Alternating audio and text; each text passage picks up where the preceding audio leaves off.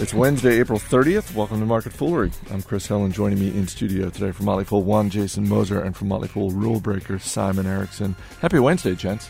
Man, did you How's have to? going, did you have to like boat in here today? It's It's we're, raining. We're getting a lot of rain. Cats and dogs. We're getting there, a lot of rain, but as someone who suffers from spring allergies and the pollen, Yeah, that's the silver lining. It just washes all that stuff away. So I like that. See, I'm glass half full guy. I'm I'm trying to be. I'm trying to be. It's good to be a glass half full person on a day like you today. need it, don't you? when we're about to talk about what's happening with eBay and shares of Panera Bread. Uh, let's start with Twitter, though. First quarter earnings actually came in better than expected, but what people are keying on, Jason, the monthly active user number, which Twitter says 255 million. Nice. That's a lot of people. It's still lower than people were expecting, and we're starting to see a little bit of a trend in growth that is slowing, and I think that's why the shares are down about 10% this morning. Yeah, I mean it's it's. Uh, I think that Twitter is very much a story of of expectations versus reality. At least that's what it's been up to today, and it seems like now finally expectations are coming back to reality. And I think that a lot of people just felt like when Twitter went public that it should immediately just go to the moon because everything else was going to the moon, and, and all of these companies are IPOing, and just you know, the, the the optimism in, in the market was was palpable. But uh, you know, I mean, let's let's look at this quarter for what it was. I mean, there were a lot of good metrics there, like you mentioned, growth in, in users. I mean, ad revenue per thousand views was up ninety six percent uh, versus seventy six percent last quarter. Uh, very similar to the Google story, they're seeing the the cost per click, the cost per ad engagement is down a little bit, but that was offset by a higher volume of, of ads, up twenty eight percent. And so, you know, I mean, in going through the call last night, I, I have to I have to say I was impressed with management and just focusing on not trying to make excuses you know, to play to that Wall Street expectations game, but rather focusing on the things that they're doing, the investments that they're making. And uh, Dick Costolo, the CEO there, knows that the two main drivers of growth of this company are going to be growing users and, and growing engagement. So whether it's fast or slow, I mean, what they're trying to do is make sure that they that they roll out products and services that that users like. Uh, they're keeping ad load low now so that our experience on Twitter is not riddled with a bunch of advertisements. So they, they do have sort of some control to, to, to turn on the spigot, so to speak, and, and put more ads out there as as uh, time goes on. But you know, I mean, you look at the the acquisition of Gnip over the quarter. Uh, Twitter is is certainly buying more data to understand more about its users, and I think that that's going to serve them well in the end. It's just this thing got way ahead of itself. So I mean, I think The investors, stock. yeah, exactly. I think investors need to be embracing this pullback uh, because it's just it's bringing it back to reality. And Simon, Jason touched on something uh, I want to explore a little further, and that is when they went public. I, nobody feels bad for Twitter, or they shouldn't feel bad for Twitter, because they went public at a time when they could raise a boatload of money. But the other side of that coin is you're also going into a market where expectations are going to be maybe higher than they would have been if you're going public at a time when you're raising a little bit less money. Yeah, that's absolutely right, Chris. And I think everybody wants Twitter to be Facebook, even though these are fundamentally very different companies. Facebook is much more of a social network. I can go on there and post pictures and send gifts to my friends for birthdays. Businesses have their own their own web pages there. I would consider Twitter much more of a social media company. You want to see the updates of the news and also what uh, Kim Kardashian is tweeting with 140 characters or less. But I, I think the key word here is uh, is what Jason was saying. Tell earlier. me you're not following Kim I, Kardashian. no comment on that any farther, but uh, Jason, I think, hit the, the key word here, which is engagement. I, I think that this is a battle, uh, just like Starbucks did as the third place away from home and work. I think all of these companies are competing for the five and a half hours a day that we're on the internet. And I think that, that Twitter's challenge here is really putting something together that, that users want to use. Well, we talk about Twitter being the second screen. We talk about the second screen phenomena, but last night I, I was I couldn't help but notice as I was watching the Wizards playing the Bulls that at the bottom of the screen at various points during the game there were tweets that were being Yeah. shown from different NBA players reacting to the whole controversy with the LA Clippers owner Don Sterling and and I thought wow it's is this now the third screen? It's you know, it's like people are tweeting, and now television networks are taking the tweets and putting them back on their own screen. Well, yeah, and I think you you key in on something there beyond just users is that uh, you know, content creators are using Twitter to their advantage by embedding those tweets or incorporating Twitter into their experience. So whether it's a channel that you're watching or a website that you're visiting, I mean that that is really one of the biggest opportunities out there for Twitter is is that second screen opportunity, and it's it's estimated 84 percent of all smartphone and or tablet users use a second screen during during whatever point they're watching any kind of a show, and it, it, was it was the reason for the advent of the Nielsen Twitter TV ratings. I mean, there is such a thing, and they go through on a weekly basis, and they measure uh, the behavior of not only viewers but unique tweeters. How many how many uh, tweets are being being sent out at any any given time? And I saw an interesting uh, graphic yesterday in regard to the news um, on the LA Clippers owner. It was, you know, looking at the tweets per minute graph, which just really spiked over the course of about 10, 10 to 15 minutes. And so whether it's the Oscars, I mean, they, they said there were 3.3 billion tweets viewed about the Oscars over the course of the next 48 hours after that, that show. Um, but whether it's the Oscars, whether it's the Olympics, it's sporting events. I mean, Twitter is obviously a very complementary experience uh, to, to you know the television viewing audience, particularly with with live uh, and unique based events. Uh, it, it, just is. It's one of those things where they're working on figuring out how to approach this uh, from the best angle, and they're slowly but surely. Uh, gaining partners, and those partners are finding more re- return on their investments with Twitter, and I expect it to continue. So you like this pullback as an opportunity to buy in at a lower price? You know, I do. I own shares of Twitter personally, and I bought shares of Twitter at about forty dollars. Uh, you know, a few months back when it was actually forty dollars. Uh, I look at today's pullback, and I mean, to me, this makes sense. I like it. I'm. It can always go lower, and I'm not saying I'm going out there and clicking the buy button today because obviously I can't. But you know, this definitely gets it back on my radar to help build that position out for sure. All right, let the red ink continue. Shares of eBay down about 5% this morning. First quarter loss, Simon, but how bad was the quarter? Because the loss was really due to uh, a tax charge. Yeah, eBay is deciding that they're going to repatriate about $6 billion from their foreign earnings, Chris. Uh, I think the, the real big question mark right now, which we didn't get a whole lot of clarification from John Donahoe on this, but how are they going to use that cash? Bring it back into the United States. Obviously, they've got some kind of plan for this. They haven't been very forthright in telling us what they're going to use that for. Um, if it was me running eBay, I would put as much as I could into their PayPal platform right now mobile payments are just growing at an astronomical rate right now, and PayPal is how e- eBay is able to capture that. Just to throw some statistics out there, three years ago, eBay did $600 million worth of mobile transactions over PayPal. Last year, that number was $27 billion. It's growing at a much faster rate than eBay's core businesses. I would plow as much money into this thing as I possibly could. Yeah, our friend and colleague Joe Magyer tweeted from Australia. For all the talk about threats to PayPal, its transaction volume has grown above 20% year over year for the past 17 quarters. I mean, I get why mobile payments are exciting, and I get why there are a lot of startups in that area.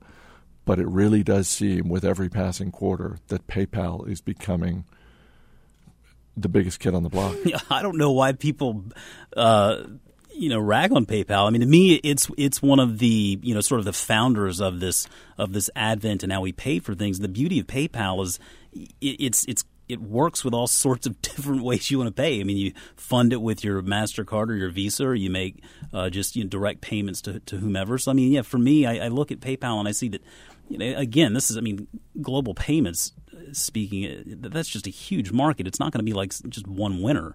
Um, but but when you have a company like PayPal that's helping sort of lead the way, uh, I think you have to you have to love that. When you think about the amount of cash that they're bringing back, Simon, is there something other than PayPal that you want to see them? I'm I'm sure. Carl Icahn has some thoughts of what the, of what of what they should do with the cash, and for all we know, he's making his thoughts clear to management at eBay. But I'm just wondering if if there's a way for them to screw it up. There's always a way to screw it up, but uh, how, I guess my question is, how much faith do you have in the current CEO? Because he seems like he has done a great job in his tenure so far. So I'm not, I'm not trying to be fatalistic about this, but I, I do get a little cautious with most CEOs when they have a lot of cash at their disposal because some of them screw it up. I agree, Chris. And uh, you know, I, I'm not. I don't want to be too critical about the rest of eBay's business, but I do think that PayPal is the prime real estate for this company right now. Um, I think that, that that's going to be an, an even bigger issue going forward. As of what do they do with with that part of the company? Panera Bread hitting a brand new 52 week low after first quarter profit fell 12 percent their comps were flat. I know they came out in February, Jason, and said, "Look, the current quarter results are, were they lowered guidance." There's got to be a bagel joke in here somewhere. No, no, no. They came out and said, "We're lowering guidance because of the bad weather." And the day they did that, by the way, shares went up. Mm-hmm.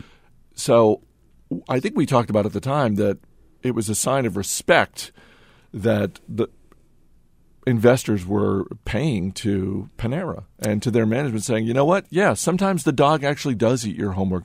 But I don't think anyone was expecting the quarter to be this bad. And bad weather can't explain this bad a quarter, can it? Or can it? Uh, no, I, I, don't think it can. I mean, I think that you know Panera's Panera's troubles are far more than than just weather related. Um, and, and, you know, Ron Shaich is is uh, acknowledged that. I mean, that's the advent behind the whole Panera 2.0 uh, movement to reinvest in the business. But I think you you keyed in on something I mean, you look at these results. And when when you look at Panera's top line growth of eight percent, and you compare that to something like Chipotle or Buffalo Wild Wings that are growing their top lines at twenty plus percent, I mean, this just ain't getting it done. And I mean, flat company owned stores uh, comps are, are just I, I, I can't fathom what the problem there is. Uh, but you know, I mean, they are going to have to really address this mosh pit syndrome. It, it, they are going to be investing in this business for some time to come here in order to try to fix all of this, uh, revamp the in-store experience, really focus on throughput, make it a, a bit more of an understandable and an, an easy process going in and, and through the line. Uh, and I think that you know the market's right to to be selling the stock today, honestly, because it's one thing to say that these are the things that you want to do, but they really they have to execute. And if it's one thing that that restaurants uh, will teach us is that they they can fall as quickly as they rise, and it just is really it's imperative that they have visionary. Uh, capable leadership, and I think that's why you've seen over the years Starbucks and Chipotle perform so well. And I think that Ron Shaich is the man to get this thing back in the right direction. But again, the, you know they have to execute, and that's that's the biggest concern right now. Yeah, and in case anyone listening is wondering about the mosh pit comment, that's from Ron Shaich. Yeah, he was the one who came out when he introduced this Panera 2.0 program and said, to his credit, our ordering system is a total mess. To the point where they he he was poking fun at their operations, saying, "Yeah," and then you you go to one place and place your order, and then you play the game called Find Your Food because, like, it, and it really is, it really is troubling. I, when do you expect? And I don't know if Shaich may have given some guidance on this. When do you expect? That we're going to see some early indications of how the 2.0 program is working because it's great when you from time to time we talk about restaurants that will undergo a refurbishing program, and it's great. You're throwing some new paint on the walls, you're sprucing things up. That's that's a good thing, but that takes time to roll out. In the case of Panera, it's not just we're going with a new logo or painting, uh, putting a fresh coat of paint on it. They need they need to methodically rework the interior of their restaurants. Yeah, and that's like 1,600 stores, and they don't even own all of them. They franchise a number of them. But I think you keyed in on something very important there is that this is going to be something that not only does does he have to have the vision of what he wants to do, he's basically got to get buy-in from everyone that works for him, everyone that works at those stores. He's got to get buy-in from them to, to they need to believe that this is actually the right thing to do because he's going to be changing their routines and processes around. Uh, and so that's another challenge in and of itself. I mean, I, I don't know – uh, what a reasonable timeline to expect this rollout to you know to be completed in. But I, I, would suspect they're in the middle of trying to get this thing out sooner rather than later. And, and if you don't see something uh, over the course of the next six months that's that's really a tangible difference, then I'd have to question at least uh, you know whether the execution is really going according to plan. Lest you think otherwise, not every stock is falling today. Shares of Energizer Holdings up 15% after announcing plans to split into two separate publicly traded companies. One is the batteries company. I didn't realize that they had these other brands. Uh, Banana Boat. Within Energize. Yeah, the other is going to be a personal care company. They've got Schick razors, Edge shaving gel, the Playtex brands, and then yeah, as you said, Banana Boat and Hawaiian Tropic, the the sun care lines. Pretty interesting move, and I'm wondering if part of the reason the stock is up like this is because people think that both these companies can succeed. Because at least, I mean, these are on their own, these are billion dollar companies. The the battery division did almost two billion in revenue last year. The personal care side did two point six. I don't know. I, I, would say so. This is a company that we used to cover in Stock Advisor, and uh, and we unloaded it off the scorecard late last year because of really the lackluster uh, performance of particularly the batter- battery side of the business. Um, I think that the market's excited about this news because they're more interested in the personal care side. Uh, that's the side with uh, a broader diversity of, of, brands and products and uh, better margins. Uh, the battery side is really kind of in a, in a, perpetual state of just sort of a slow decline. Uh, so that that would be my guess. Is the market's excitement first and foremost is about you know getting a hold of that personal care side of the business first, but but you know it's obviously playing out on the stock today. I don't know about you, but I'm absolutely someone who buys the banana boat stuff. But I'm bu- I'm not buying the.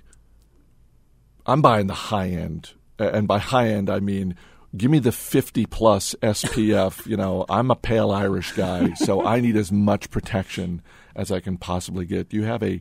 We'll just wrap up with maybe a helpful hint on sun protection. Sun protection. Because even though it's pouring rain outside, hopefully we're going to have a nice, beautiful weather. And it can be, you know, or just a tip, a, su- a summer tip. It can be sun care. For me, it's just lather up, people. I don't care what color your skin is. I don't care how well you tan. Just load up on the SPF because it's just it's just bad. It's just bad out there. Sun is bad for you. I, I, would say his, you know, as a guy. It's fun to be out, in, but it's just uh, bad for you. As a guy that gets out there on the golf course is decent, but during the summer, I'm right on board with you there with the uh, the SPF. I mean, I think that's something that uh, is very important. But I think also just I mean, make sure you have a good pair of sunglasses. Don't go out there without some some good eye protection because really, I don't think people uh, understand quite how much damage those UVA uh, rays can do to your UV uh, rays can do to your eyes. So, Simon, do you have a summer tip? Texas summer is very hot, Chris. That's where I'm from. Uh, we always put on Bullfrog, and it seemed to work pretty well for me. So nice. shout okay. out right there. All right, represent Bullfrog. All right, Simon Erickson, Jason Moser. Guys, thanks for being here. Thanks, Chris. As always, people on the program may have interest in the stocks they talk about, and the Motley Fool may have formal recommendations for or against. So don't buy or sell stocks based solely on what you hear. That's going to do it for this edition of Market Foolery. The show is mixed by Dan Boyd. I'm Chris Hill. Thanks for listening. We'll see you tomorrow.